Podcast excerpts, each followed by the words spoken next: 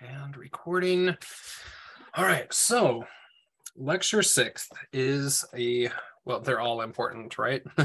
but lecture sixth is uh, quite a fun journey um, of okay, here's all of the stuff, but now how do we apply it? How where do we start uh, implementing that faith and and what do we need to do, right? So what were your guys' thoughts and opinions and um, experiences while while reading lecture sixth? Um, how did it hit you as far as what do we need to do in order to obtain this kind of faith? And what is this level of faith um, that um, that the whole lectures are, are trying to get us to to come to right? Like it, it's all about it being possible. It joseph smith is hey we can we can grow in our faith here. And so anyway what was your guys' experience with with lecture sixth and the applicability and um, to our lives?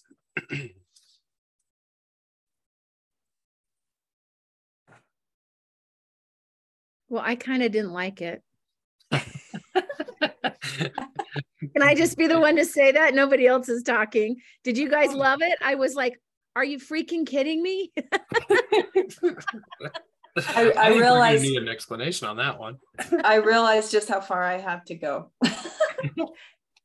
well, no, because what I took away from it was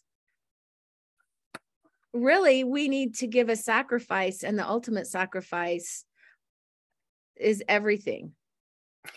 but it's not even like the law of consecration, everything that's how I felt in including perhaps our lives but when it talked about um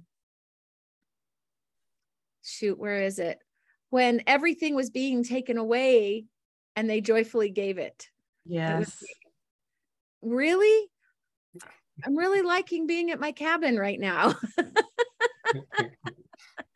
I walked away from everything at my house and um and i'm always like i've always looked at my house and it's like i could walk away from everything. There'd be a few things i'd be sad about. Those things are uh, um like family little treasures like that have been passed down through the through the generations you know not valuable to anyone else. And i'm like no i can walk away from that. But then i looked here as i'm sitting here reading and it's like no this is my hideaway place so I don't know. And then I was like, what is this covenant and sacrifice? It sounds like it's something that we make on our own. I mean, I know, and if it's so important, why is it only the second covenant we make in the temple? Or maybe because it is important, it's the second covenant. Maybe that's the answer. But um okay, I'll be quiet. No, I love it. Yeah, lots of great points there, and um, uh, very crucial to to be able to wrestle through these things. And like, I can only imagine what it must have been like in the school of the prophets for the prophet Joseph to be like teaching this, and and uh, for all of them to be contributing and, and helping each other learn that. Um, but anyway, yeah, I, lots of fun avenues to to take our discussion in well just thinking of like why it would be second it it just given the uh what's the word? Um just how absolutely essential it is to be able to exercise faith in him like like you can't you know from reading this it it goes hand in hand. And so without being able to sacrifice make that sacrifice, we wouldn't be able to do any of the other things, essentially, or, or right, like live those other covenants or whatever.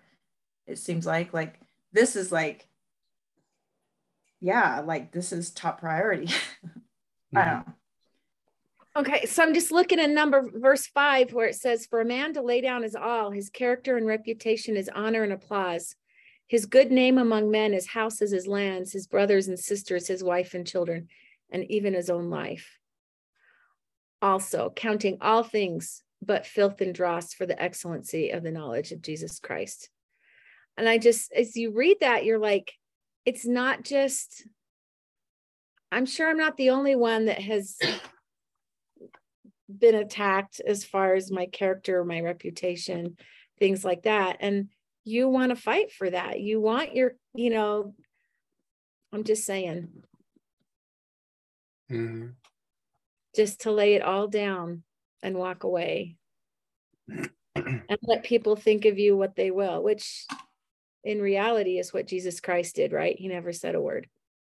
Yeah, exactly. I look at verse five as kind of like the Job verse of yes. the lectures, right? Like, man, for all of that and to to count it, it's not enough to just give it up, right? Or or to lay it down, but to count it as filth and dross. Yeah. In which order for something hard, which is really hard when all we're doing is gathering our brothers, our sisters, our wives, and our children, right? Yeah. Our posterity and our ancestor, our our ancestry. And here it's like just lay it all down and count it for filth and dross. So it's kind of counterintuitive. Mm-hmm. Yeah, exactly. And so like, oh, sorry. Oh, was I just echoing? it sounded like somebody was. Um, you, you were interrupting yourself. I do that all the time, and, and technology only helps that process. but yeah, it, interesting through um, Isaiah was the first time that it really like really dawned on me about actually making sacrifices of uh, things that I love in order to obtain better things, right? Um, especially through the whole modern idolatry, Babylon type of uh, mindset, and going to the Lord and saying, Hey, what is amiss in my life? What am I worshiping a little too much in order to give that up, put it on the altar, have it uh, be the past and and accept something of the future. And it's interesting how quickly the Lord responds to those those yearnings or those pleadings as you are um, seeking. And then uh, I love verse five here, where like everything, how God needs to be first uh, we give up all of our sins to know him it's it's all about that knowing um jesus christ and and our father in heaven.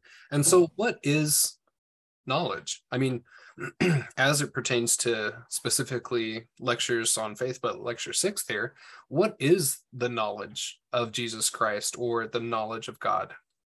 And why is it such a, a great thing that we can be just throwing away literally everything else in order to obtain it.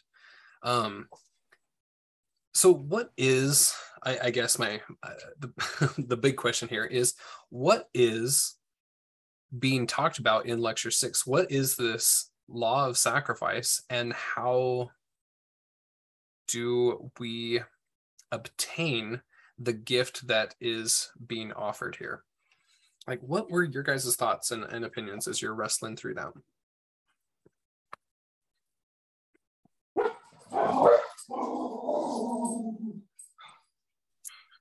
Um, in verse in verse nine, it says it was in offering sacrifices that Abel, the first martyr, obtained knowledge that he was accepted of God. So it wasn't sacrificing. That's what I'm saying. Is is this just a sacrifice that we covenant with Heavenly Father on our own? Or is it something greater? Because that sacrifice that Abel was offering wasn't anything more than any obviously Cain was asked to sacrifice too. So it wasn't anything out of the ordinary. Mm-hmm. And there was a place, I think it was up higher, where it talked about your covenant and sacrifice. And that's why it was like, is this something that we do on our own? Or is it something that's prescribed? Because the one that Abel was giving was prescribed. Yeah. I think it's a little of both, Alethea. Um, I don't know. This this particular lecture was really impactful for me. It it mm-hmm. made me really sit back and look at myself, I think. And I I think a lot of it is what you do on your own. I mean, some of it is prescribed, yes, but but I think to the extent that you do it is really on your own. And and to the extent that you're um, committed to it, I keep I kept thinking about um, you know the Savior in his life and when he asked several people, like the rich man and some of his uh, apostles, if they would lay down everything and come follow him. And some did, and some didn't. And so I just feel like, I just feel like it is very, I don't know what I'm trying to say. not that it's a choice, but I think to the extent that you, or the seriousness that you take this um, concept of sacrifice is really a personal thing. And I think that it's something that we all really have to sit back and think about and look at in our own personal lives and what we're doing because I think it's going to be different for every single one of us. Mm-hmm. I think you're right. Yeah, because like, um like going to even just the uh verse 1 when it talks about um oh uh let's see how persons must have let's see that we have to have the knowledge that the course of life which they pursue is according to the will of God in order that they may be able to you know exercise faith in him unto life and salvation. And that to me you know looks like a really individual relationship and understanding with God which you know that would would make sense mm-hmm. so I have two thoughts on that in verse 9 in the second sentence it says and from the days of righteous Abel to the present time, the knowledge that men have that they are accepted in the sight of God is obtained by offering sacrifice. And in the last days, before the Lord comes, he is to gather together his saints who have made a covenant with him by sacrifice. That's when I was like, wait, is this like a, a private thing? But now my mind is going back to Isaiah and is that the um the the vassal role that we're playing? I think to a great extent that um that sacrifice plays out on all the levels of the the ladder, right? But uh, in ever greater measures and stuff. But yeah, right. Um, I, uh, like the the the kind that you're talking about there, yes, I, I think that there is a, a, huge part there on the son servant level. We start getting introduced into um, that that uh, emperor vassal relationship and a greater uh, application of the law of sacrifice. Yeah, you know, again, it kind of goes back to how how seriously you want to take this um, this concept of sacrifice. I mean, we can we can take it very superficially and say well you know i have a calling and i do you know i go to church i sacrifice and i come to church and i fulfill my calling and sure i'm sacrificing or you know are you going to go a little bit deeper than that how deep are you going to go with it mm-hmm. and so i think that's the question and that's that's what makes it really personal mm-hmm. so i don't know why but like this story keeps popping in my head and it won't go out. So I think I'm prompted to share it. like, um, there's a chapter in Journey to the Veil. Um, I can't remember if it's Journey to the Veil one or two. I think it's one, but I could be wrong. But anyway, where um, John Pontius relates this story, where his stake presidency was looking at their their congregations and saying that they didn't think that their people realized the kind of faith that they actually had, that it was very dormant and, and people weren't acting upon it, even though that they knew that it was there. And so um, for for one of their ward meetings, I can't remember if it was ward or stake. It could have been a stake meeting. I can't remember. But um, the counselor in the stake presidency stood up and said, okay, so in the early days of the church, Joseph implemented um, this method of of uh, faith and uh, missionary work and being called up. And um, uh, likewise, we are being instructed to, to do this today. And so um, the, the following individuals has been called uh, to, to go on missions, leaving tonight. You have um, uh, the rest of the, the day, or I, you know, I'm paraphrasing the story. I could be getting little elements wrong, but um, uh, you have a little bit of time to, to get your affairs in order and leave on your missions. And then he read off the list of names and asked them to come up to the stand um, to bear their testimonies as they were, uh, if they were accepting the call. And he's like, if you would rather not accept the call, that is totally fine. Uh, no one will be judging or or taking offense, um, but you are hereby called to the work. And read through the list of names, and and people gets me choked up. I don't even know. This story was like very impactful to me in this law of sacrifice. But um, uh, he would stand up and and walk to the stand, uh, bear their testimonies. Some were, you know, like okay, I'm not prepared at all, but I'm gonna go do this kind of a thing. Versus some that were like, this is going to be so hard to get our affairs in order, but we love the Lord enough to do this. And um, at the end of it, at the end of the meeting, uh, the counselor in the stake presidency stood up and was like, all right, so this isn't required. And and this call was just to to show you how much faith you actually have, kind of a thing. And, it, and it's very much an, an Abrahamic test of of loyalty. How willing are you to give up everything for the Lord at any given time in your life, kind of a thing? Like, I don't know.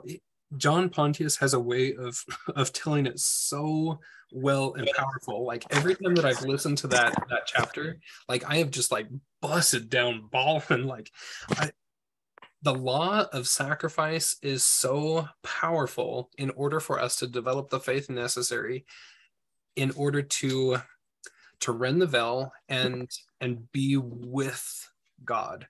And um, anyway, I, I don't know why necessarily um, why that's coming up right at the beginning of our, our talk on lecture six here, but it, it won't leave my mind. So I think that that's very um, pertinent to our study. But um, anyway, I think that's all I've got. I'll shut up now. As they were told that they would need to then uh, they were actually disappointed. Mm-hmm. Most of them. In fact, I think it was all of them, wasn't it? Yeah, they were all very disappointed, and I there was one lady that her her emo well, I, I think there was a few that they just got up and like bolted for the door. I mean, they were just so overcome with emotions. They needed time to like compose themselves.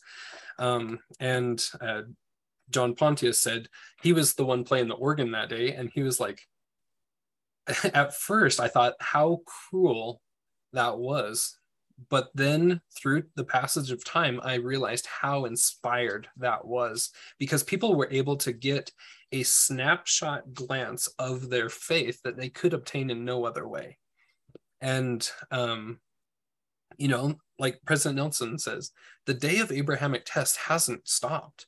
We will be tried to the utmost. And sometimes the sacrifice will be required at our hands, but sometimes it's going to be a an arrested sacrifice where an angel will hold back the blade and and tell us that that is enough kind of a thing. But how I, mean our whole journey in this life whatever level of the ladder we're on whatever experiences that we're doing is an ever increasing observance of that law. And so I think, uh, like uh, Alethea and, and Amy were talking about, I think that that's why it's so so advanced now. Like right at the beginning of of our endowments, right? Like this is this is crucial to understand because it plays out um, uh, in so many ways and, and shapes throughout our discipleship here on this earth and and how we learn but anyway it, john says it so much better. Go listen to that chapter. I'll have to find it and i'll post it but um which chapter that is. But um let's see. Let let's go revisit lecture third for for three verses really quick. Um because i think this will really help tie it back together in um a, a fun way. So in lecture third here's where like i'm everything hinges upon these three verses. Well i guess four. Let us here observe that three things are necessary in order to do one specific thing, in order that any rational and intelligent being, which I think that there's a lot of word studies that we can do just right there, but in order for any rational, intelligent being may exercise faith in God unto life and salvation. So I think we really have to define what life and salvation really is. So here's the three things First, the idea that he actually exists. And we found that throughout the, the whole of lecture two, right? The, we have to know that there's a God to approach before we can actually believe and, and work within and, and get that seed growing and, and nourished.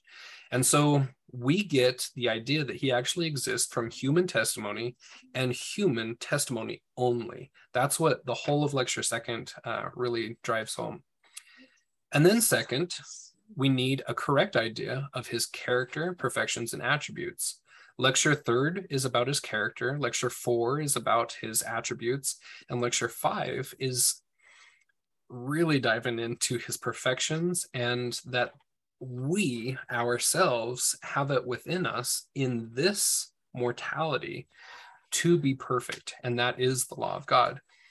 And then, thirdly, this is the crux of, of lecture six.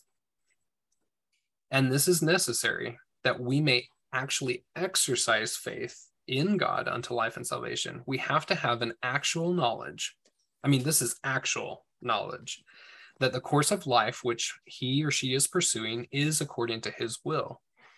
And so I would pose the question of what is that actual knowledge? That sounds a lot like the definition for a calling and election made sure. And without that actual knowledge that the course that you're living is has the stamp of approval from God, we can't exercise faith unto a specific end, unto life and salvation. And so I think that that's that's crucial in order for us to unpack what this law of sacrifice is because we have faith, right? I mean, we have um, lots of elementary, basic um, teachings and perceptions on faith, but this is a specific kind of faith that the whole of the lectures is trying to get us to do and we we studied that almost ad nauseum right? Uh, before we even got into the lectures. What were the outcomes? What were these people doing with this faith that they obtained through the school of the prophets? They were doing one specific thing.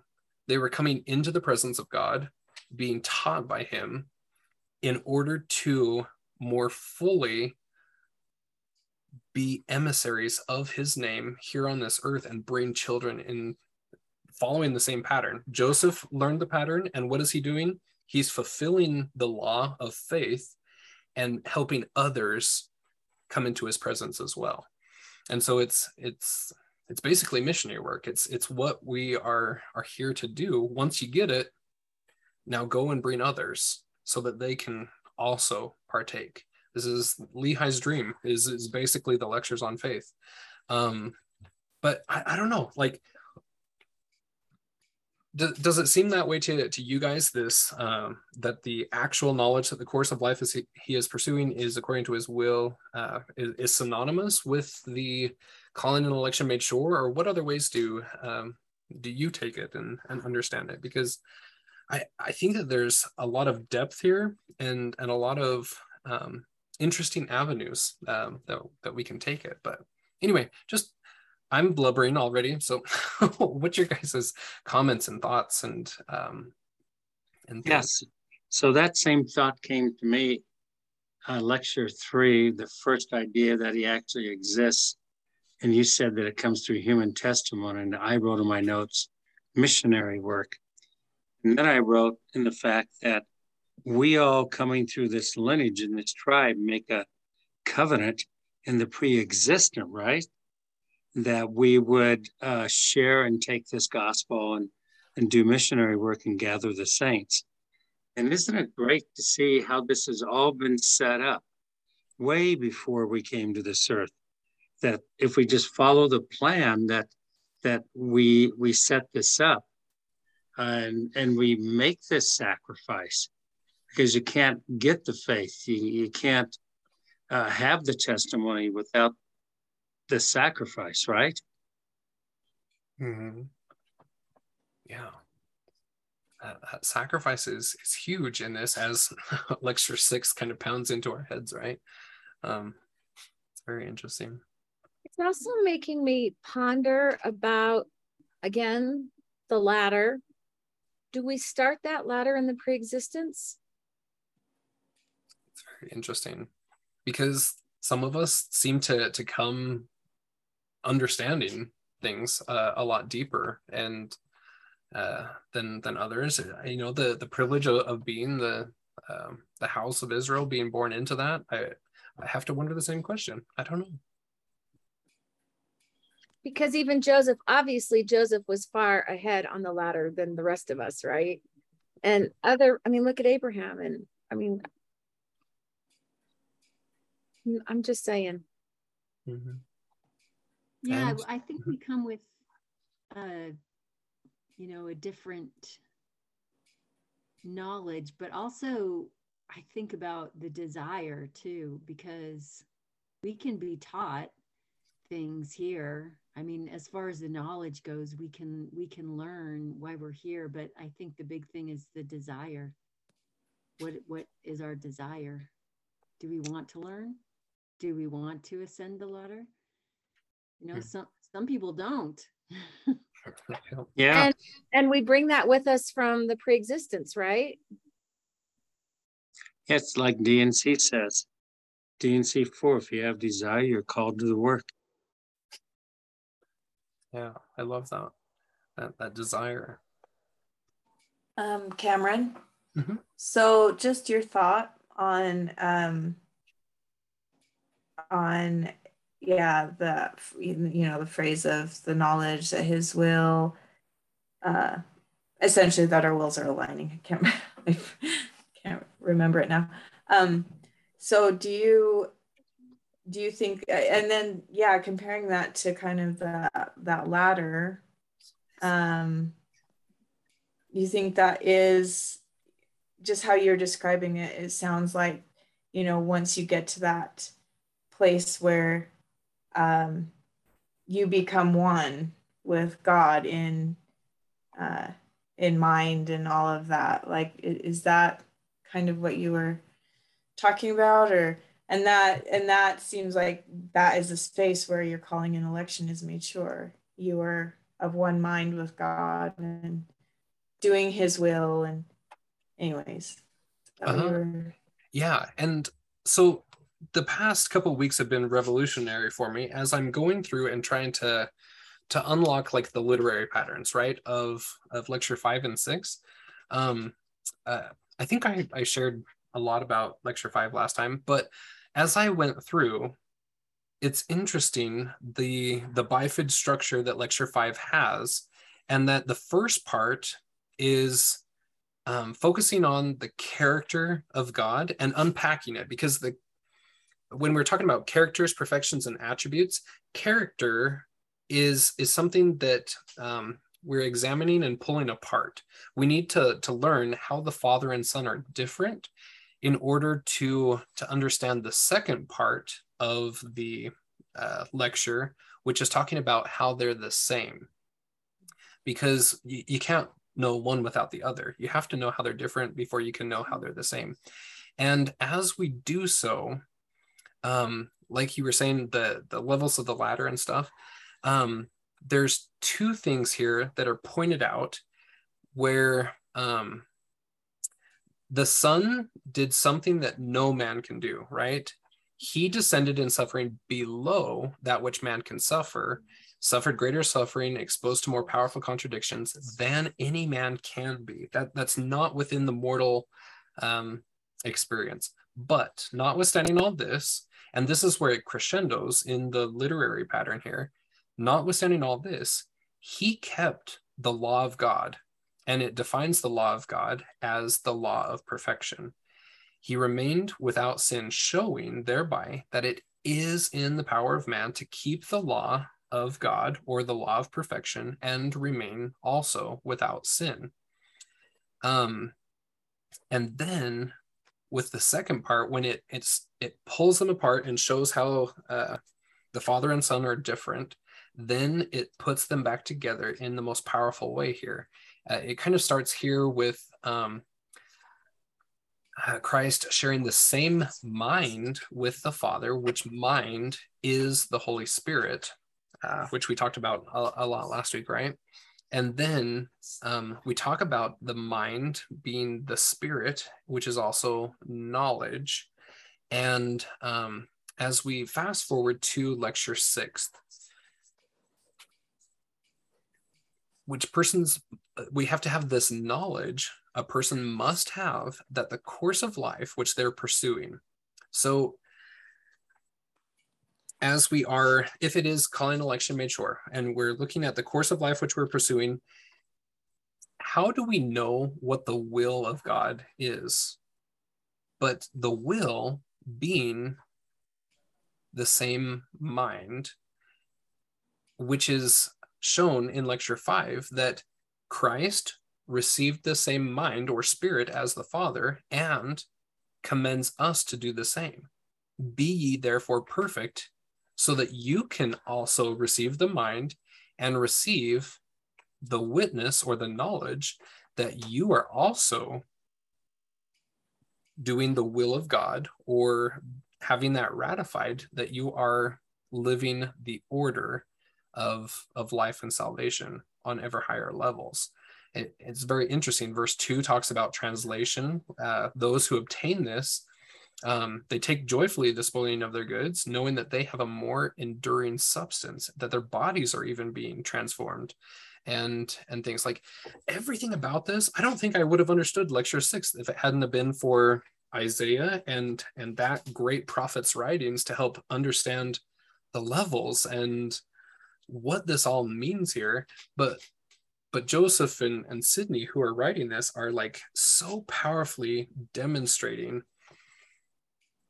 the pattern of of higher sacrifice besides just our own. Like you know jacob israel zion jerusalem those levels of the ladder it, it's very much a personal sacrifice. You're just giving up everything that is worldly or, or babylon. But then son servant on up we are learning how to to sacrifice in greater measure for the greater good, for God's purpose, so that we can become one with Him, which that's His purpose, is to bring to pass the immortality and eternal life of all man, not just ourselves. We don't come back to heaven uh, alone with this kind of of knowledge and this kind of faith, kind of a thing. I don't know. That's my roundabout take on it. I don't know if I answered your question. so that was, is it that's awesome. That's an awesome connection. Thanks for sharing that. Isn't this what Neal A. Maxwell talked about quite a bit? Saying the only thing we really can give back to the Heavenly Father is our will, right? Which really, if we translate that, isn't that really our sacrifice? Mm-hmm. I mean, that is the only thing we can give back to Him. So if you look at it that way, that that's the only thing that we can give him, then that really tells you how important it is, right? Mm-hmm. Yeah, like like sacrifices. He doesn't want the the blood of of rams and goats and bullocks and stuff. Like, no, he wants the actual sacrifice. He wants us to want what he wants. It, it's it's not about all of the the things that we're giving up. You know, like oh yeah, we're gonna put this on the altar today I, I, I could care less about that. I, I want your heart. I want you to want to be with me, and I want you to not come alone. I want you to want that, and um, being able to share in that that oneness of purpose with with God the Father and and Jesus Christ, whom He sent, kind of a thing. And that's a whole difference between the Old Testament and the New Testament. Yeah, really, because that's the higher law, right? Mm-hmm. Yeah. I like what you said, Cameron, because I really hate. I, I really don't like saying that we give our will to the Father because I don't think He wants our will. Mm-hmm. I think because that's like, more of a, a, servitude or a slave mentality, right? It is, yeah. And the only thing we have to give is our will. No, I think what he wants is for us to join him and become one with him. Mm-hmm. And the and he'll he leaves that up to us and our agency if we want to choose that. But I I really like better saying that I don't know the way you said it about that he wants us to choose him. He wants us he wants us to be one with him. And that's our choice what we want. Cuz I don't I, is that bad to say? I kind of disagree with Elder Maxwell. no, I, I, think it just kind of comes down to like the semantics of what is being said is. versus the actual principle. Yeah. Mm-hmm. I don't like that saying though, because we kind yeah. of because it so can be twisted, but if by yeah. people throughout the church, right? Yeah, and we use it very trite all the time. All Heavenly Father wants is our will. No, He doesn't. He wants us to choose Him. He wants our heart. He wants to be one with us. And He can't choose to be one with us. We have to choose to be one with Him. Mm-hmm. Yeah, to me, it's a, alignment, right? Becoming yeah. one and maybe will's the wrong way to say it, but to me, it's choosing the alignment to be one with Heavenly Father. Yeah. Hmm. Yeah. I didn't like the way I, I mean, I said it for a lot of years. And then just recently I was like, I really don't like the way Elder Maxwell said that or the way that it's been used through the years. Mm-hmm. I like, I like, he wants us to align with him. He wants us. That's all he wants. And, and doesn't that take a lot of sacrifice? Mm-hmm. Yeah. You know, I, I love how a lot of prophets and apostles come out with these things that um, we, we as Mormons just love, well, not Mormons, sorry, but we as as saints love to to hang on like little key words and and, and take them right? Like applying the atonement as if it's a lotion or some weird cosmic substance that we can apply no it's christ and and his atonement that he wrought out for us you know kind of and, and like the will has been taken that way or uh, agency uh, instead of like free agency there's no such thing as free agency but like um all of these different things that they're they're trying to communicate it but but language is limiting right and so we we hang on these little things or tender mercies and this and that and and just kind of twist it a little bit and and satan's really good at helping us in that that, that light there yeah. But yeah, yeah, oh. Well, because on Monday or Sunday's thing, I listed um, a lot of synonyms for will, which was helpful because I think we don't understand what it means. And at least the definition, there are several definitions, but it means personal choice. Like they said, it's choosing Christ. And what we give up, I think, in the synonyms helps to know what we give up, what our will is. And I'll just read a few. I won't post it again, but it's our attitude, our desires, our inclinations, our intention, um, what we think. Um, and a friend and I were doing something the other day, and I was sharing, and I want to see if I can find it here. I just had it, but I wanted to read those definitions. It was um, um, because we're studying the resiliency class, and let's see if I can find this here. I've got so many notes. There it is. Um, this has always stuck with me and i thought it had to do a lot with your will because to me your will is um, kind of your beliefs and your opinions and your thoughts and your perceptions it's how you look at the world you know and that's what repentance is is a fresh view of god and the world so um, this quote always stuck with me. It doesn't really have to do with will, but it was by uh, A.W. Tozer that said, We dare not qualify our position. Our opinions must come before judgment. And my note under that is pride is what we think, our thoughts, our perceptions, our beliefs, our opinions, and our knowledge. You know, and so that's kind of our will. If we think we know more than God and our opinions and our beliefs we think are better than God's, then that's kind of our will. It's what we think and believe. So we have to learn to trust God. And I think to me, that's what my will is it's pitting my desires and beliefs ahead of God's. That's mm. how I define will.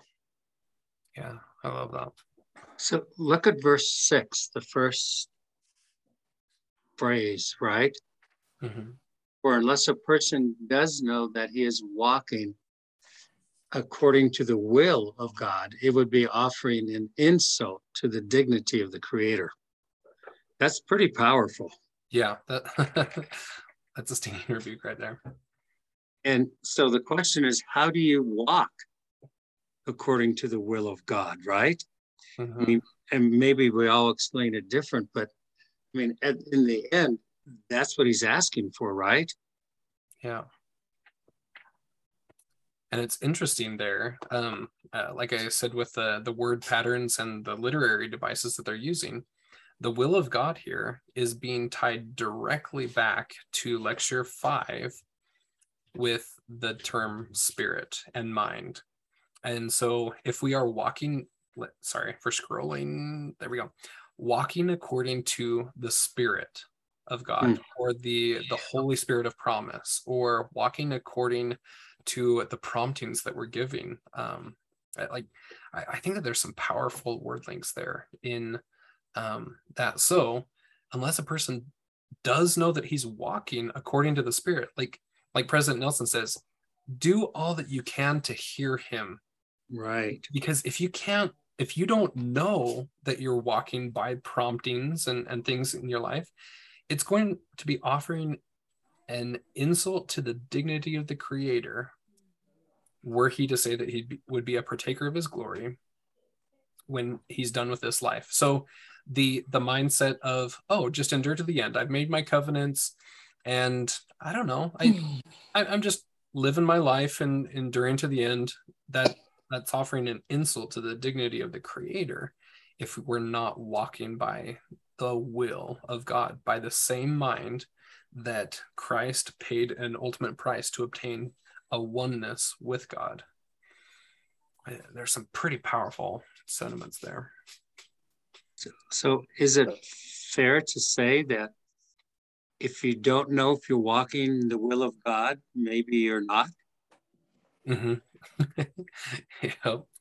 exactly. And and a pretty interesting thing here in verse 12. So again, there's a literary pattern here, and six and 12 are, are very much companion verses. Um, so, an often quoted thing doubt and faith do not exist in the same person at the same time. Like, if you're unsure if you're walking according to his will, um, that that's doubt. So that persons whose minds are under doubts and fears cannot have unshaken confidence. And where that unshaken confidence is not, their faith is weak.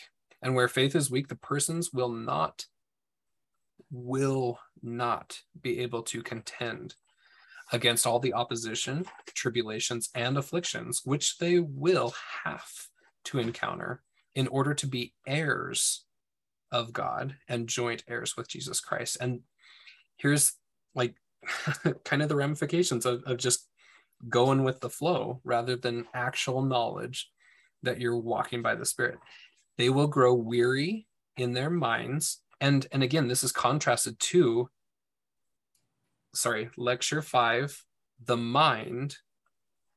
Here they will grow weary in their minds and the adversary will have power over them and destroy them. I mean that that has some very interesting initiatory initiatory connotations right? As we are being clothed the adversary will have power over them and destroy them. It, isn't this exactly what President Nelson is teaching us today? That if we are not having, if we don't have the daily inspirations in our life, we're not going to make it in the coming days. I mean, that's, I mean, not word perfect, but boy, the, the, the thought is identical. Mm-hmm. Yeah, it's amazing. And so, kind of taking a, a step back, what is the whole purpose of the lectures on faith? Joseph Smith is is helping the the next group come along and say, okay, if you want greater faith, here's how to get it. And as we'll study next week, lecture seven is all about okay, now that you've got that kind of faith, what can you do with it? You can do pretty much anything. Um, and so here I, I, can just imagine what Joseph Smith is, is feeling and thinking and um, learning when he's helping the School of the Prophets receive this understanding of faith, a true um, uh, knowledge that the course of life which they're pursuing is according to his will. And how many of the School of the Prophets walk away with great um, assignments and uh, blessings to, to help them in their assignments um, as they are going and gathering. Because these things aren't just for our own amusement and like, hey, I got another merit badge, you know, like I've I've come into the presence of the Father.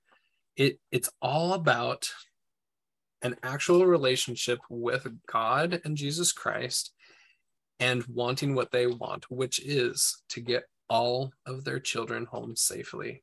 Not, I guess, safely is all of their children home, hmm. because there's there's a lot of uh, tribulations and uh, afflictions that are going to come along the way, right? Uh, somewhere in in lecture six, doesn't it say like, um, how could someone who doesn't do this keep company with people who have, right? Like are you going to come into the present and be like i made it but i didn't have to do all of the the crazy stuff that you guys had to do? Like it it's the same pattern even though the flavors of the sacrifice may be different uh like in a very personal way like we were talking about earlier. Um but the sacrifice is necessary. The pattern is the pattern and it has to be followed. I can't help but think like joseph was trying to build zion and what is building Zion? Teaching the people to walk with God. Yeah. And isn't that what President Nelson's telling us too? Mm-hmm. Exactly. Yeah, I love it. it.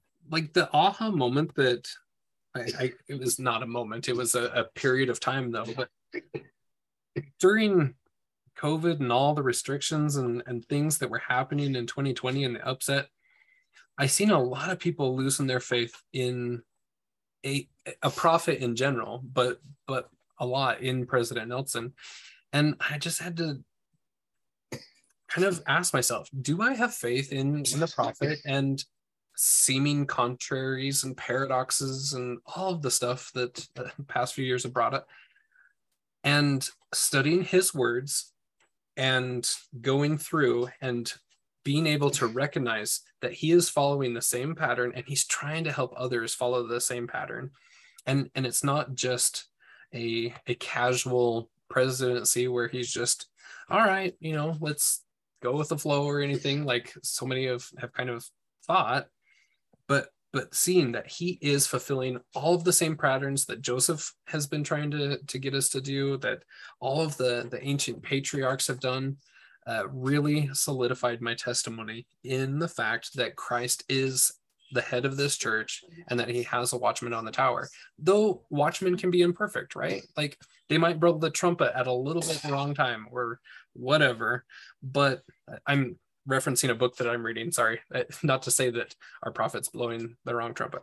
Um, but um, the fact that that patterns are being followed. And and the pattern is leading us to zion just like alethea was saying. It's all about that and that zion is the practice of the presence of god. Yeah i love that. Don't you guys like, I, just love oh sorry.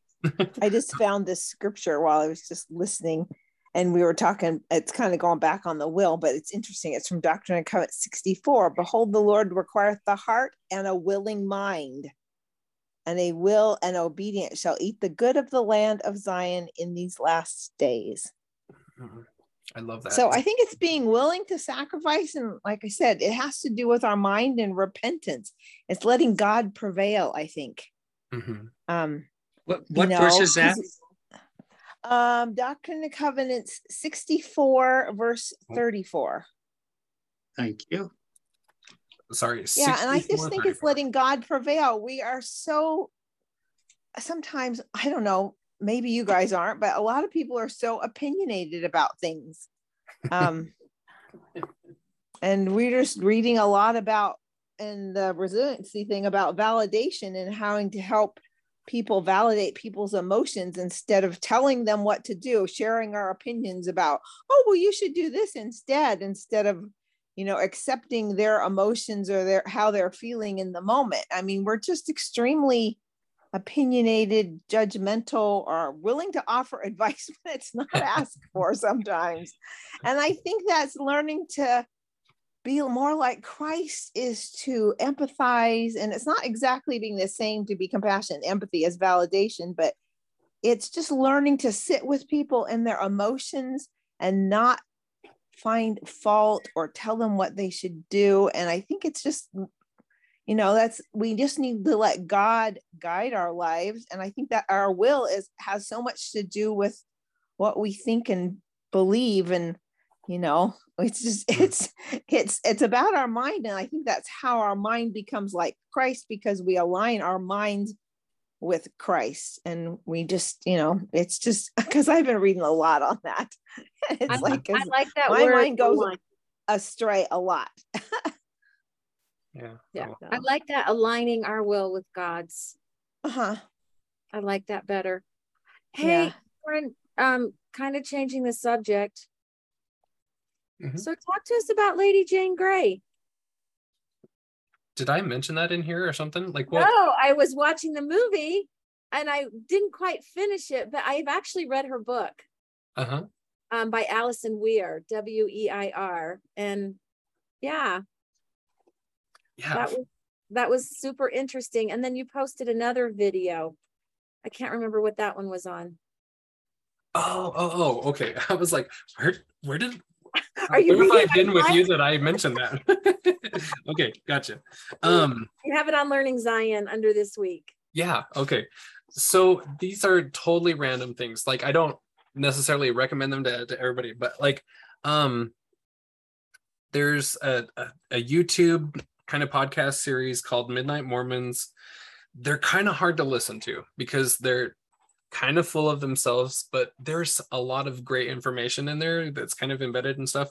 Um, but anyway, so there's this one episode on Foxe's Book of Martyrs, and I think that this ties directly into to lecture six here. So, um, so Fox is this guy um, in the 1500s who writes a book on all of the Protestant martyrs, uh, starting uh, with Christ's death. He, he begins his his book with with Stephen, right? That um, is the the first Christian martyr after the death of Christ, and goes clear up until the 1500s, listing all of the stories of these these great martyrs.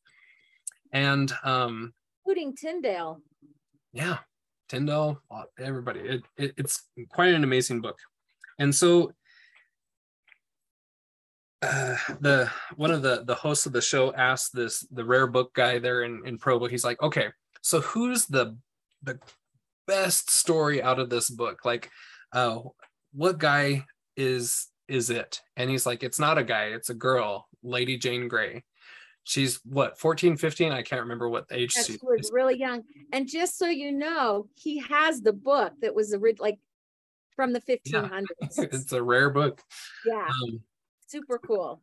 so Lady Jane Grey stands up to the priest in her day and just, I mean, she goes to the death knowing that she is approved of God and that this priest is wrong and she is not backing down from it and um, eventually has to be hanged uh, by order of this priest but she goes willingly because she's like i'm not wrong i have the faith i've paid the price to get the mind and will of god and i have an actual knowledge and you can't take that away from me and so she she dies a martyr's death and uh, She was amazing queen- story She was queen for like nine days because her parents, through intrigue and finagling, I don't know what you want to call it, um, they just used her as a pawn to get her to up their place in society.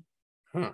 And and so yeah, she had an actually really interesting life, but she was just used her whole life. And even in being used like that, she still had the faith. Like she was, I don't know, it just kind of talk about a dysfunctional family, you know, and we all talk about that today. And yet here she was really dysfunctional. Her parents just used her, everybody used her to improve their station in life.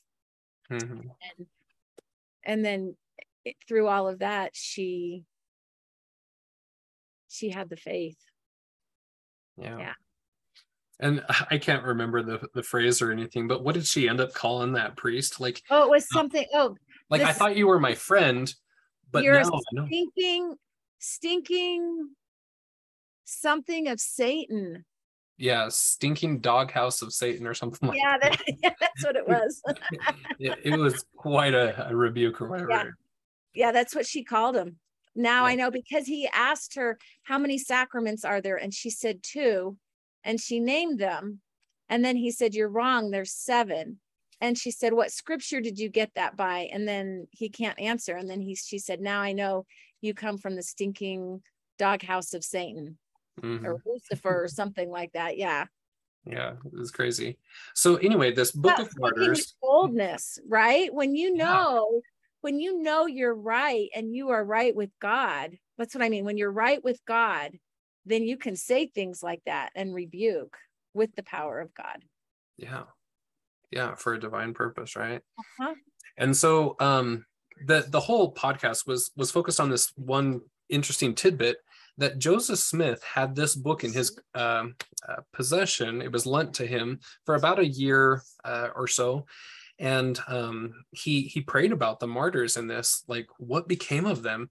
And he received the confirmation that that those martyrs all received uh, that they're all saved because of the um, the the sacrifice, the, the martyrdom that they went through, and um, in a tidbit, I can't remember if it was in the podcast or something else in, in show notes or something, but um, that they they believe from his writings that Joseph Smith didn't know that he was to be a martyr until he read that book, and that's when he received his confirmation of that and uh, a marked difference in his um, Because he read Tyndale.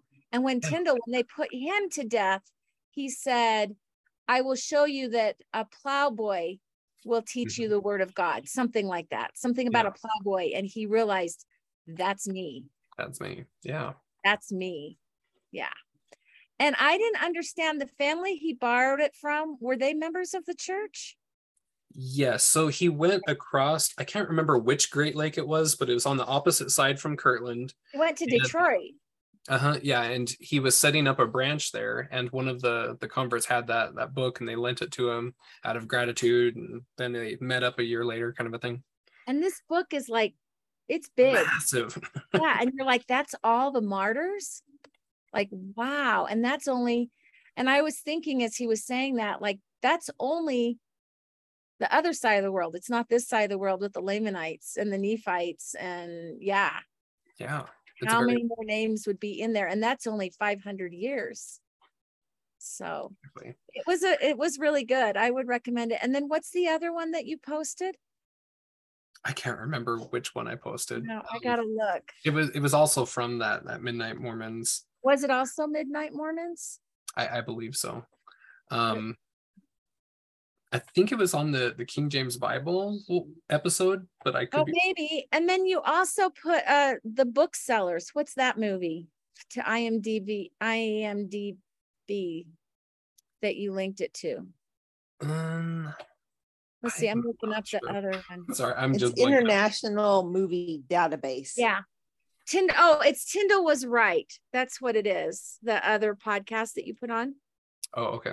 Uh, but then you gave a link to IMDb. I am, yeah, IMDb, a movie called The Booksellers from 2019. Oh, I think that was Elle that actually shared that Oh, that movie. Yeah, because he was talking about the bookseller in Utah, and this is I got this DVD from the library. It's really good. It talks about antique book dealers in New York City. Okay. Okay. So it's not about the same kind of thing. It's just um about No, books. That oh, was Okay. just a tangent that we went on. Okay, gotcha. he was Gotcha, talking gotcha. about an antique bookseller in Utah, and so Okay. I just thought he'd like that because he really liked the, the antique bookstore. Yeah. But yeah, I think that that plays right into lecture six there. You know, like it was just interesting that that podcast came up on my radar as we're studying this, and I'm thinking, holy cow! Like the sacrifice and the like martyrs when you don't just give up your life for no reason, right? You have to have an actual knowledge that you're doing this for some purpose.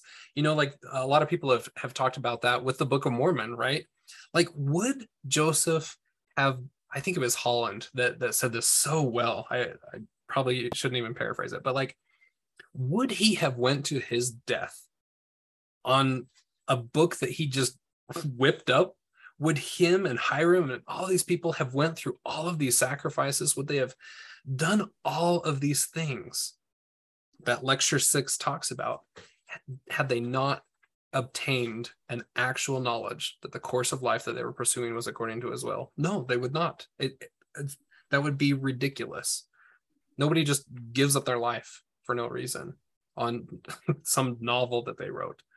This is how we become one with God.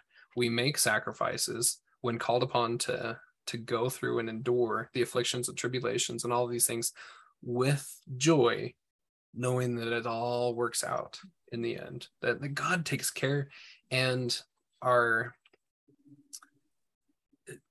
that there's joy in the journey kind of a thing. I think that that's that's a, a huge one because sometimes things are, are really hard, right? And until the the whole Isaiah's ladder perspective finally clicked with me, then I understood that everything that I had suffered and will suffer is like, oh, it all makes sense. There's a descent before ascent and everything.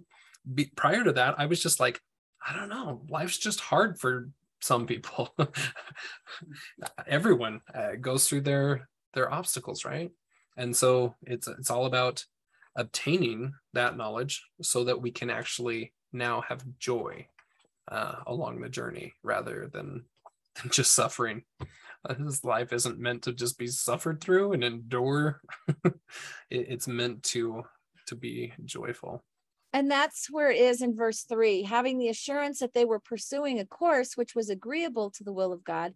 They weren't able to take not only the spoiling of their goods and the wasting of their substance joyfully, but also to suffer death in its most horrid forms, knowing, not merely believing, that when this earthly house of their tabernacle was dissolved, they had a building of God, a house not made with hands, eternal in the heavens. And Hmm. that's where it was saying that they gave up everything joyfully that Yeah. you you were talking about. And that's just is that just kind of foreign? It was to me. I mean, that's foreign. Would you be joyful if people were taking everything? And yet I often I love the movie Les movie, the the I haven't read the book, Les Miserables, where the priest says, Oh, and you forgot this silver and this silver and gave all the silver joyfully Mhm. um Yeah. to who I- they I- the thief, right? I'm kind of thinking of the time frame that this was all taking place and what happened to them just before the Nauvoo in Mhm. having to be thrown out and and murdered and and you know I mean everything possible happened to them. Then they finally went across the river, right? And then finally back up to you know to Quincy first, and then they were saved there. Uh, they citizens of Quincy, you know, out of the goodness of the heart saved them. And then they ended up in Nauvoo. They had gone through so much. And now he's teaching this. Can you imagine how they must have felt about this after having gone through everything like that? Mm-hmm. It's like, you've got to be kidding me. Right? Yeah. I mean, but so he's really asking for a huge sacrifice and understanding. No, this is this is God. This is how you become godlike. Yeah. And it's interesting that everyone, even with the purest desires, they all experienced it a little bit differently, right? I mean, there were some that were just like, no, this is too much. There were some that was like, okay, let's let's do this. And um just amazing the examples and the history that we have there and how we can apply that in in our day and age because it really is all about zion. And um you know timelines and, and tribulations and, and things that we're going to be experiencing here shortly like it all has a purpose and it's all to give us the opportunities for lecture sixth to obtain the mind and will of God and actual knowledge that this is this is it. This is what we came here to do and the possibilities of of what is to come. I just i think that oh go ahead. No i was just going to say i just really hope i have to believe that when they suffer death in its most horrid forms and you think of isaiah who we're studying and learning that he was i didn't realize that that he was drawn asunder and um, Abinadi. I just, I have to think, and God in His mercy would have taken their spirits before their bodies mm-hmm. to endure the most horrid yeah. forms of death. I don't know. I mm-hmm. hope it. Hope He's a kind God that way. Sorry, go ahead, Amy. Uh, no, I was just gonna say uh, just that what um talking about the um yeah what they had gone through and sacrificed and everything. And it just the the scripture from uh it's doctrine and covenants 122 and joseph's in liberty jail and and you know and the lord's responding to him and just list all the you know every horrible possibility that can happen, even if all these things happen, it will give it will give the experience and be for your good, you know, like that's just what this feels like to me, you know. It's just and I think, you know, yeah, on one hand it can be overwhelming, but I think that gives so can bring so much comfort and peace just having having that faith that that is there is a purpose in that suffering that sacrifice or whatever. And uh, and and i think yeah these they well a lot of people understood that. You know obviously we have beautiful examples but i think that is such an important lesson for all of us to just really have in our hearts and hold on to. Mm-hmm.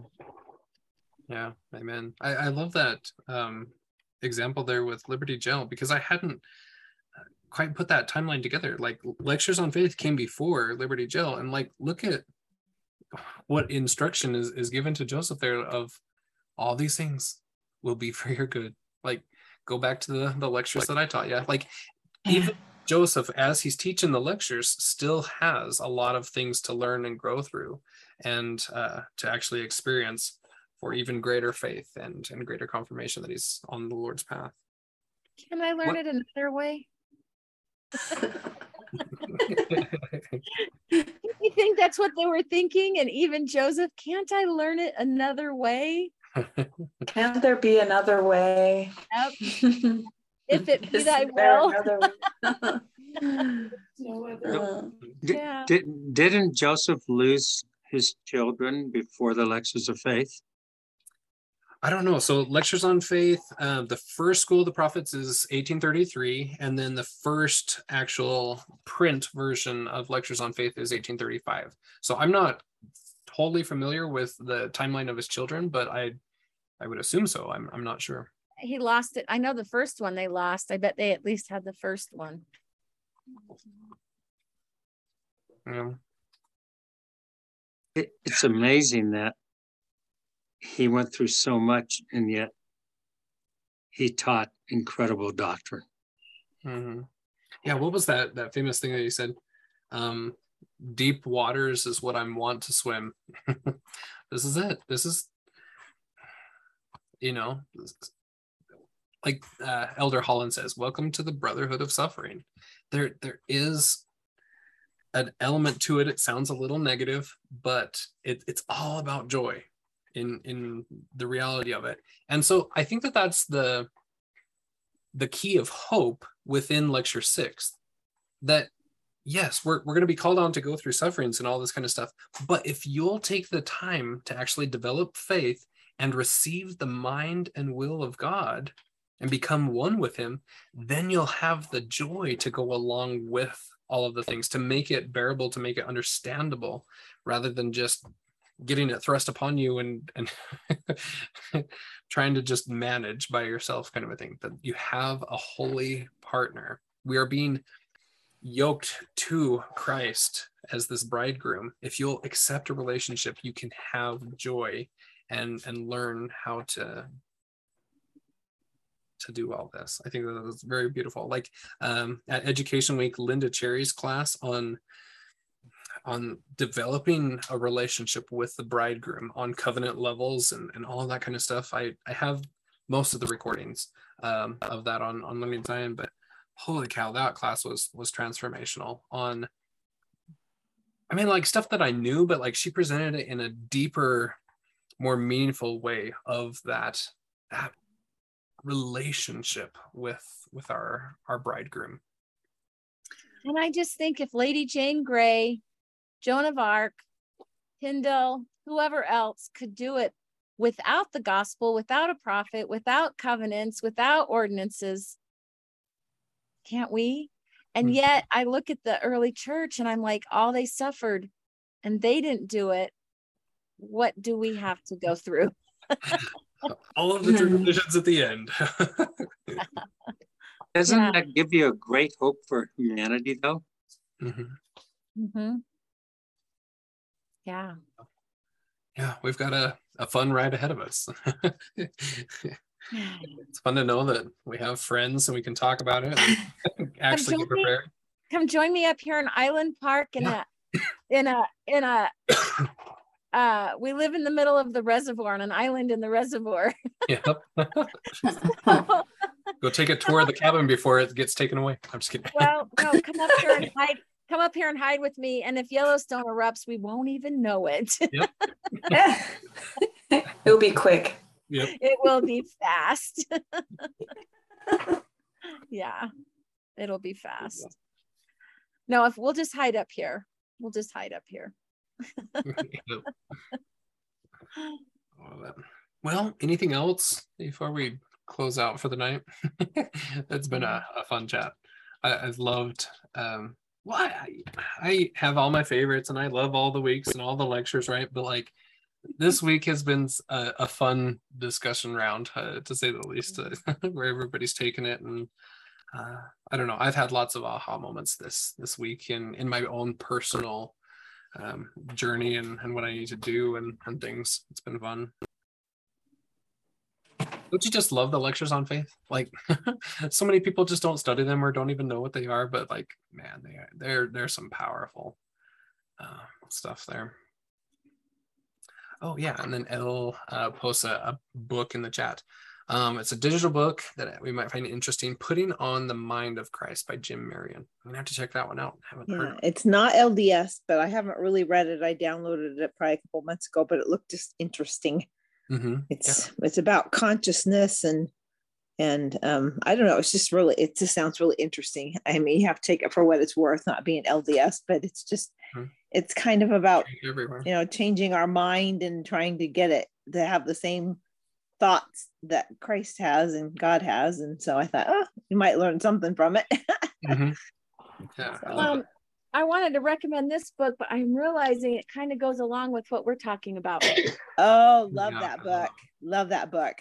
I read I it have, and I but I haven't found it at DI and I have it on Deseret Bookshelf. So I read it at 1.75 speed as I followed along and finished it in the same day. But kind of the same thing about up is down and down is up, right? Mhm. And what Yeah. we see as down in this life, spoiling their goods, wasting their substance, all of those things, death in the most horrid form is actually up, not down. Mhm. I love So.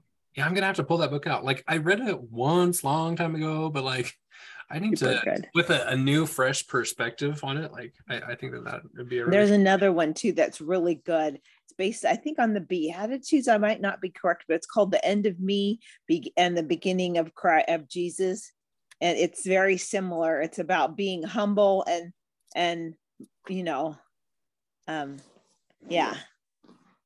is that by Deseret book? Would it be on Deseret? No, it's just a Christian writer, but it's really, really good. It has to do with humility and pride. And I think it's based on the Beatitudes. I haven't read it for a long time, but I discovered that first and read that. And then I found the Falling to Heaven one. And I thought, oh my gosh, they're just, I mean, they're right.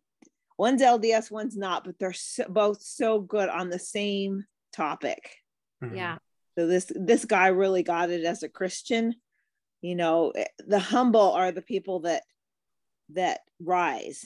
And they even say that in leadership positions. It's it's the leaders that are humble rise up more than the ones that are um you Puffed know up. think yeah, puffed up. Yep, exactly. Yep. Yeah. So it's real Oh. it was really they're both very good. Mhm. Yeah. I need to reread them. Yeah. I really, I enjoyed again falling to heaven. It was every bit as good as the first time. Mm-hmm. I love that. Yeah. All right. Any other comments or book recommendations or anything? I love it. I'm trying to remember when I read ages ago and I can't remember the title. It was so good. It was all about the Israelites and how we're like the Israelites traveling, you know, through the 40 years. If we just Mhm. don't, we don't let God prevail, we're going to be in the same position as the Israelites. See, you I know? I don't think we are quite like the Israelites yet. I think we're in the slave bondage period. Uh-huh. But I can't remember the title of the book and it was so good. But Mhm. we'll get there. We'll be like the Israelites. Yeah. yeah. exactly. And then um uh Abraham's second part of his interview with uh, Megan, I just posted the the link there. Um anyway, I thought the first one was a really good concise uh, summary or whatever. The second discussion will anyway, it, it's awesome. You'll it's a must listen to. This is- This is his um I missed that. I was driving up from Idaho Falls up here. I'd gone down that day and missed it. Is that the one that was at scripture notes? No, this one is Megan Farner. She um, does a, a podcast called Latter Day Disciples, Oh, Um, okay. and she did a two part interview with Abraham. Okay. Uh, all of her podcasts are interesting, um, but this this Abraham one, the first part, he goes through and explains. I mean, it's it's basically like Isaiah decoded in 15 minutes, and it's like Ah. the best summaries of just everything that you need to know about Isaiah. But the second one is like powerhouse. Like you Yay. definitely need to to listen to both of them. I had that pulled up to listen to and I haven't done it yet. So I need to go hear it. Yeah, they're really great. Um, So talking about a book, I just bought Kerry Muhlestein's book, Learning to Isaiah? Love Isaiah, uh-huh. and he goes through every verse. It's uh, I can't wait to start it. Uh-huh. Yeah, I love it. Yeah, about that one. Uh, I just haven't had time to get into it. I need to like this week would be awesome. Um And I misspoke. Avraham wasn't on scripture notes last week. It was on the Isaiah Institute, wasn't it? Or the book group. Uh-huh, yeah, so he did his uh Q&A a couple weeks ago and then um Missed that one. where else has he been? He's been on different little things. He's he's really busy lately. He's uh, a lot of things are going to be coming out in the next couple weeks. We're doing some roundtable discussions and filming those right now. Um. Oh, and then Roxanne, sorry, I I forgot about chat. Um, just read a wonderful book about uh oh a near death experience called Death: A New Beginning. I never heard of that one before. I'm gonna have to try that one out. Um, yeah, it's a really fa- it's a really fast read. Um, it's on the website Another Voice of Warning. uh-huh. Ooh. LDSavow.com, I think is where it's at. I'm trying to find the link to post it. Oh yeah. Um, Who's it by? Like, or is um, it her name is Sarah Linnell, and I, I don't know how to say her last name. Menet. I Monet. think? Monet. Sarah Monet. Manette. Manette. Oh, yeah. Anyway, it, it's just she was agnostic. Anyway, it's it's an amazing. It's it's not extremely well written because she's blind, and so she just told the story and somebody transcribed it. Mm. So it's just like her having this conversation, and so it kind of jumps around a lot, but Mhm. um, she was agnostic and she came back and was and began looking for a church because she saw Christ in the spirit world. I mean, just it's amazing. Love it. Yeah. And uh, she found she eventually became a member uh, because everything that she learned in the spirit world we teach. Mhm. Anyway, it's it was really fun. It was fast read, very interesting. hmm Yeah, I'm going through and, and transcribing Avraham's uh, 24 part series, right? The dreams, visions, near death experiences, and he keeps quoting from from ceremonies or whatever, but I haven't ever. Oh, that. really? I need to to go do that one. Yeah, he does that one and Visions of Glory and and quite a few others. But um, yeah, Sarah Monet's. I'm like, ah, I really need to dive in and just read that. And Yeah, this one really- isn't on a but it it is from 2022, her end time vision of the world that she wrote in 79. Okay. That link. Gotcha. Yeah, she this ha- her she died in 1979 and she saw 9/11. Gotcha. Yeah, she saw tall buildings fall in New York City. She didn't know when it was going to happen. She just saw it happen. Mhm. then when it did, she was like, "Oh my gosh." Hey, I'm just scrolling through this website and I just got to the heading Russian slash Chinese attack and invasion. Did you guys hear that that uh the Chinese and the Russian are meeting for the first time? And Yeah, yeah, here we go. Uh, Bring it on. yeah. This thing. I also saw north of Salt Lake City have a mushroom cloud, a small one, but no missile. Mm. That's under the Russian Chinese attack and attack and invasion. There's also in LA, Las Vegas, and New York. Here we go. Here's the let me post this. So where should we be living is the question. Island All Not on the not on the coast. No coast. Not on the coast. Whatever you do. Yeah, the coast Missouri. to coast. Um, she Sarah Monet says no, there will be no place that is safe unless you follow the spirit and are guided. That's true.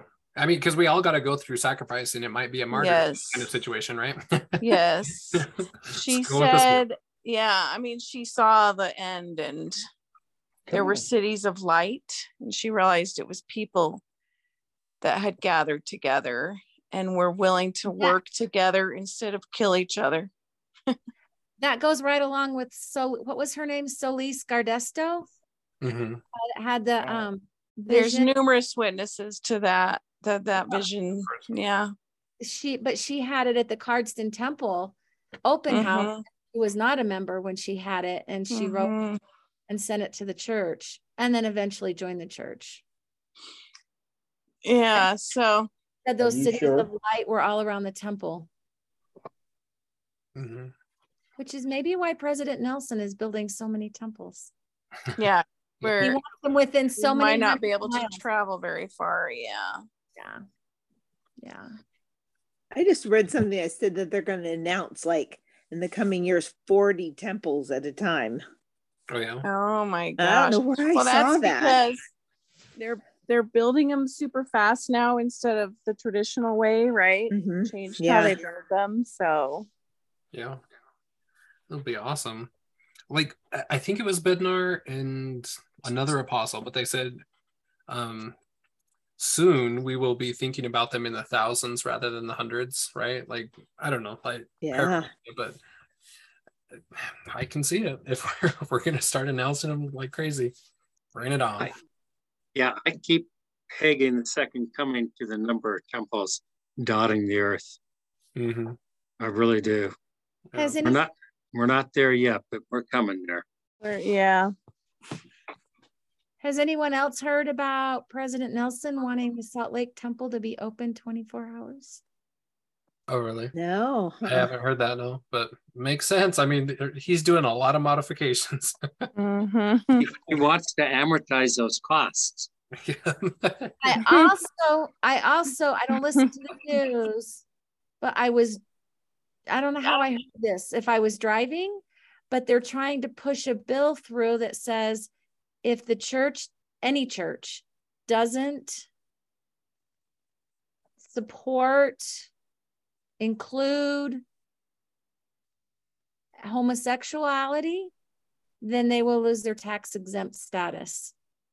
Yeah, I I was in the temple today and it really hit me. I mean, you guys have probably heard all the inclusivity junk Mhm. that's going around, right? Chest feeding for we need to include males who want to feed their children, you know. Just absolute insanity. But I was in the temple and the chastity law came up and I thought this is how they are going to just blast us Yeah. that we are not inclusive Remember, um, because it is just taking like root like crazy it- um, it's the younger generation too, Roxanne, yes right? i know I mean, they're it's just incredible. It They're is, so look who's writing the bills. It's the older generation writing these bills. yes And- it is. That's because they follow the money. But but I remember being in California, sitting standing on the street corners, getting things thrown at me uh, when the two apostles came when we were fighting against uh, The- you know the Prop- proposition there mhm. because they were afraid that they were going to take away the temple to be able to perform marriages, right? That would be recognized Mhm. by the state. But I think you're right. It's only going to get worse, Roxanne. it's just it just really hit me that that is going to be one of the main fire like uh i don't know they're just going to really hit us with that Mhm. Yeah.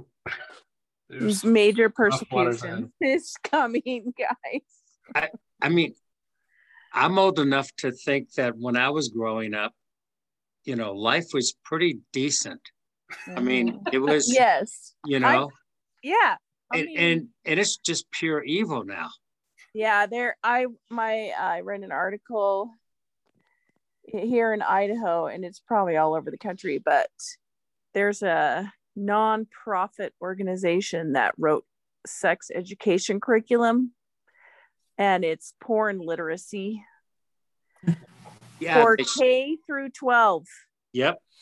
It's in Idaho. Yes, it's in Idaho and it is I watched there's this huge article about it. I clicked on some of the links and watched some of the videos and I it's so disgusting. Crazy. I saw that on the news tonight, believe it or not, just before I joined this group. And I thought, oh my goodness. If and by the way, it's against the law in Idaho to do it, and they still are getting away with it and doing I it. know. Laws don't I even know. matter anymore. Yeah, it don't even matter. It's I I I have siblings, you know, I have nieces and nephews in the public schools and I told my siblings you better be vigilant because your children are going to be exposed to porn at school. It- we're- such, I mean, we are becoming as bad as Sodom and Gomorrah almost at this point. Well, it's worse than Sodom and Gomorrah because that was that was just localized to one city. Now it's there, it's all over the world. So we're worse than Sodom and Gomorrah. Yeah. They didn't have the True. media like we do and the Yeah, internet. I mean, it and- spreads like wildfire all over the world now. How much longer can this, you know? I mean, and and the sad part is it's gonna we know it's gonna get worse. That's Well, that's the sad yeah. part. well, we I keep can't. Yeah, Go it's gonna. Society's just gonna collapse, and there's gonna be diseases. And I, I was telling my son because he is shared that article with me about the porn literacy, and I said, the only thing that's gonna happen, that's gonna help, is if society collapses and people have to think about surviving Yeah. and they don't have time to think about all this nonsense. you know, You guys were talking about um, persecution coming. Well, persecution is here already. it's here. Yeah, I know it is. But I, yeah, I was just thinking about that particular line of persecution. The we are not inclusive. Well, I have a I have a daughter that has completely cut my husband and I out of her life. She Hmm. She blocked our number. She Mm. you know just she won't have any contact with us and even though we have you know just tried to express love and support for her and her family um, because we won't deny what Mm. we believe in um, even though we're like you know we love you we'll, we'll do anything we can to help you guys and to support you she's got some lgbtq children that you know our Mm. grandchildren that we love dearly that Mm. have never shown any hate or anything towards obviously you know we love Mhm. much and but she you know she says if you are not a hundred percent on board with what's going on then i'm done. And you know we said let's get together and talk. We want to talk. Uh, we want you to you know let us know what's going on and let's get together and and talk about this. And she's like nope i'm done. Yeah. it's happening. Persecution is here already. So I know. Well, you It- heard it- about the one of the church buildings that had been arsoned, burned. The uh, the Orem The Temple. Orem Temple. Was it That was the Temple? Orem Temple. Yeah, Yes. right Is that where what I it work. was? And then some had graffiti on it. Yeah, that's right. Literally, I see it from my office. It's on yeah, the freeway. that's kind of scary. And the thing I saw, well, I saw it before, but it didn't register with me until someone else shared it. That um, Mike Lindell, you know, they said they were going to track down Trump supporters, and they Mhm. the FBI surrounded the My Pillow guy's house and took his phone and seized his phone Oh my god. because he's a Trump supporter. I'm Yeah, like, I so mean, it's the coming. the president effectively um declared war on you know MAGA. Yeah. yeah, Yeah. on half the nation, more than half the nation. It's just, Yeah. oh my gosh, yeah. Yeah. So persecution is here and it's coming for sure. For sure. So Malta, Idaho, and Island Park, Idaho. There's not going to be any safe place, Alethea, except where what God tells you to. I don't know. I, Yeah. Uh, Yeah, Alaska's looking pretty good right now. I'm I'm thinking Antarctica. You guys thought I was cold up here. I just need Come some out really like good the- clothing, the- right? the rich are doing underground bunkers. oh, it, yeah. Uh, yeah, yeah. Look- We just gotta stick together. Yeah, that's what that's what Sarah saw that the the cities of light were people that were willing to help each other and they were mm-hmm. uni- they were basically unified and worked together. Though I don't think those are her words, but um because the rest of society was robbing and murdering and plundering to survive instead of trying mm-hmm. to work together. And so So mm-hmm. basically, you have not Zion against Zion. yes, exactly. So in Lund's new book, he talks about that and says that hundreds of thousands of people will come to Utah that are not of LDS persuasion just because the community here will have uh, per- worked together to protect itself, right? Yeah. Yeah, they'll, they'll, there will be communities like that around the country. And she said she saw most of them in the western part of the United States, and there were a few in the eastern part of the United States. Hmm. Thank goodness we're in the West, right? so, which book are you talking about? Are you talking about Second Coming of the Lord or a different one by Yeah. Lund? Yeah, the yeah he wrote two. The second one, the second coming of the Lord. Yeah, his new edition, latest You're, edition. yeah, fifty years apart, but yeah, the new one. Yeah. Yeah, I have that. I've, I've been reading it. Yeah. Yeah, hundreds of thousands of people. He said will come to Utah. This is Lund, Gerald Yes. Uh huh. Okay. Yeah, it's really interesting. I mean, it's yeah, it's a pretty good read. It's not a bad read at all. And uh, It's, yeah, it's good. Yeah. Second coming of the Lord. Yeah. He wrote an edition and, and then he read, he re, he went back and edited the events that had happened since he wrote hit the first edition. Okay. And went through it again. Yeah. Okay. so, I read that book. It's so good. so I have Yeah. both books in front of me. The first one is called The Coming of the Lord, which was written, oh my goodness, many, many years ago.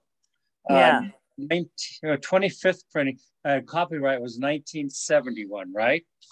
hmm And then the second coming of the Lord, which he just wrote, right, was written in 2020. Yeah, I think he yeah, I think he was supposed to publish it in 2019, but things COVID. kept pushing it off. Yep. And it came out in 2020.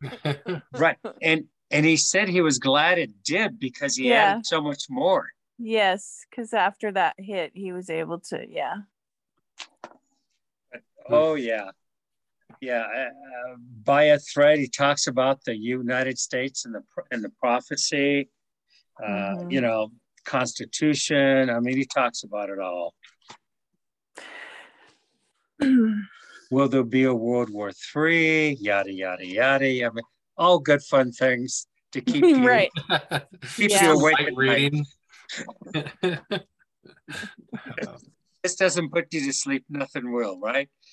You know, and I try to talk to people about this. Like, I was talking to my siblings today a little bit, and they're just like, yeah, but there's still so many good people. And I, and then I'm also reading in uh second Nephi, uh, I think it was, I don't know, tw- in the 20, the 27, 28, where he talks about how Zion, it was, people are saying, oh, all is well.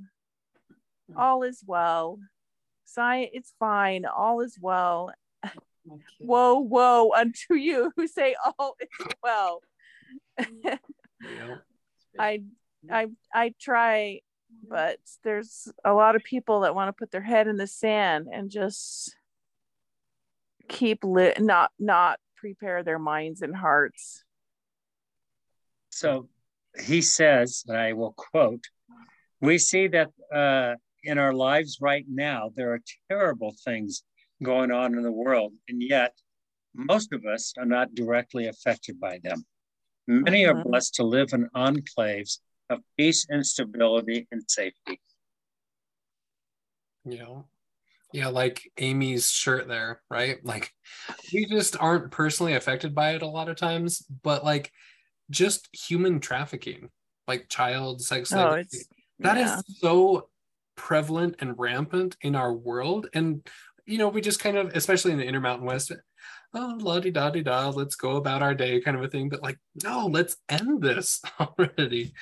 And, and Utah is one of the worst states Yeah. in the union. yeah idaho's terrible too yeah Crazy. Well, this should all put us to sleep very well. Yeah, like, yeah, ends on a sweet dreams. note.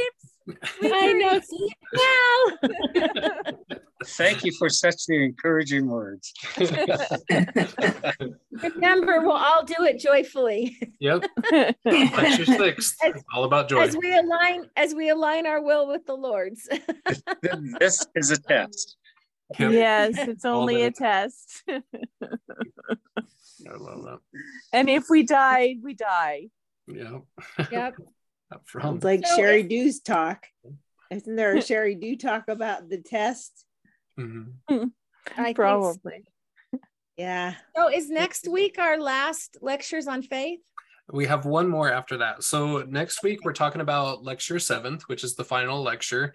All of the possibilities now that you've acquired this faith, um, what you can do with it. And then we have one more session where we talk about the decanonization of the lectures on faith and where it went after that. So, So yeah. Oh, wow. Apparently it went to the internet. and to the Like French everything. groups. like everything went to the internet. yeah. Thanks for posting it there so we can read it every week when I leave Yeah. my book at home. yeah, for sure. Yeah. All right. Well, we'll see everyone next week for another lively discussion. Have a- great week, everyone. Thank you. You too. Bye. And I